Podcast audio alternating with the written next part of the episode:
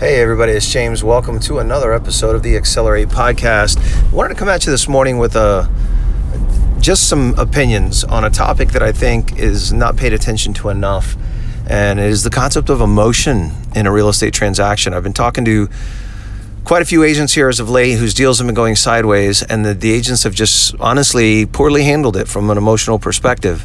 And because they've handled it poorly, their clients have handled it poorly.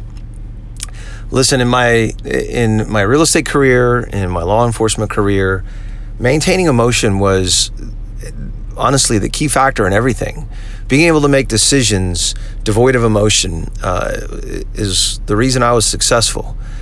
And what I can tell you, I wanted to share just a couple quick thoughts with you. Number one, please understand your job as a real estate agent is not to sell real estate. It is to maintain your clients' in in in a highly, highly emotionally charged situation, what has been deemed the third most stressful event in, in a person's life. And, you know, listen, one of the reasons why companies like Opendoor and everyone else exists right now is because agents are doing a poor job of, of controlling the experience, and they are not controlling the emotions. And my first tip to you is, and this was the case in law enforcement, it's the case in real estate, it's, it's the case with anything where someone deals with another individual that's emotionally charged. And it's that you can't get emotionally charged. You cannot. Your clients will absolutely mirror your level of emotion. If you're upset because the other agent tried to pull a fast one, your client's going to hear it, they're going to see it, and they're going to get charged up. If the appraisal comes back low, and you're angry, and you're despondent, and and and all you're talking about is is negative, then guess what they're going to be? Okay? Being, and this is this is exponentially more true when you're a listing agent. When you're a listing agent, that's really your entire job. Listen, listen, marketing a property, all of that good stuff, that's easy. Getting your sellers to make emotional, emotionless, devoid of emotion decisions that are based solely on fact and numbers and reactions to what the market is telling you, that is what our job is. That's what our mandate is. That's what that's what we're responsible for. That's it. And as of late, I've spoken to a great many agents that every single phase of the transaction has rocked them, has caused them to completely lose their bearings. And I don't know what to tell you other than to say, you can't allow that to happen. Do not list and sell property for other people if you can't keep yourself under control. You have no business being responsible for someone else's single greatest asset if you can't maintain control. Okay? You must. You must. Now listen, another uh, quick tip on how to deal with people when they're emotionally charged is redirection. You've got to get someone focused on something else to take their focus away from the negative. Okay, so let's say something, you know, important happens in a transaction and it's got everybody charged up. Redirect their focus on another component of the transaction while you go handle and cure the issue that is causing them the stress. Okay? You give them objectives and you take their eyes and you make them focus on something more positive. Listen, what happens to somebody when they get hurt really bad?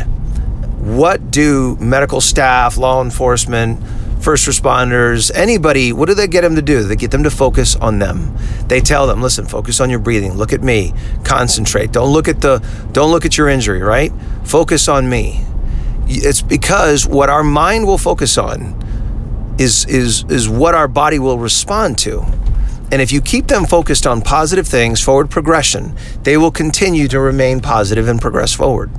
But if you allow them to stare at that wound, they will literally and metaphorically pass out and they'll they'll give up. So listen, you got to understand human psyche and human behavior. And you just simply put, cannot lose it. You hear me? You can't lose it. Do not be a real estate agent if you can't maintain control of yourself. All right, and I know it's not easy because I know for many of you, maybe it's your first deal or maybe your family needs the money really bad. Listen, those are all recipes for disaster. That is not how a professional real estate agent acts.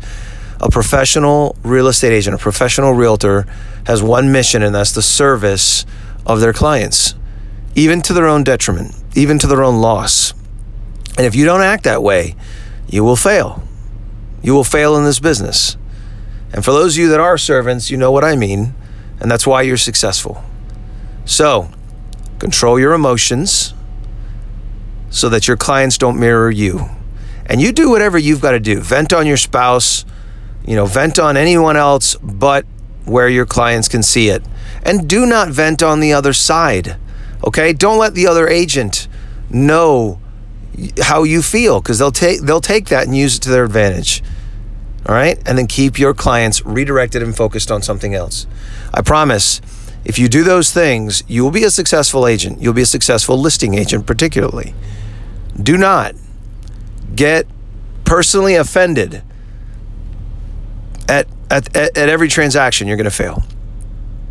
Last thing I'll, uh, I wanted to share with you. Listen, the failure rate in this business is extremely high. It's almost ninety percent. The actual conversion ratio in this business is extremely low. It's between one and two percent on leads. On appointments, it's like twenty-five percent. This is not a high success business. This is a volume business. You must be good and comfortable with failure and with the negative emotions that brings. So be about the task at hand. Be a servant to others. Don't worry about what the results are. And I promise you, everything will take care of itself. But you must believe, and you got to have faith. All right, I promise you, you do those things, you don't let emotion creep into any deal, and you'll be the better for it. All right, guys, listen, I got to get out of here. I appreciate you, and I'll talk to you on the flip side. See ya.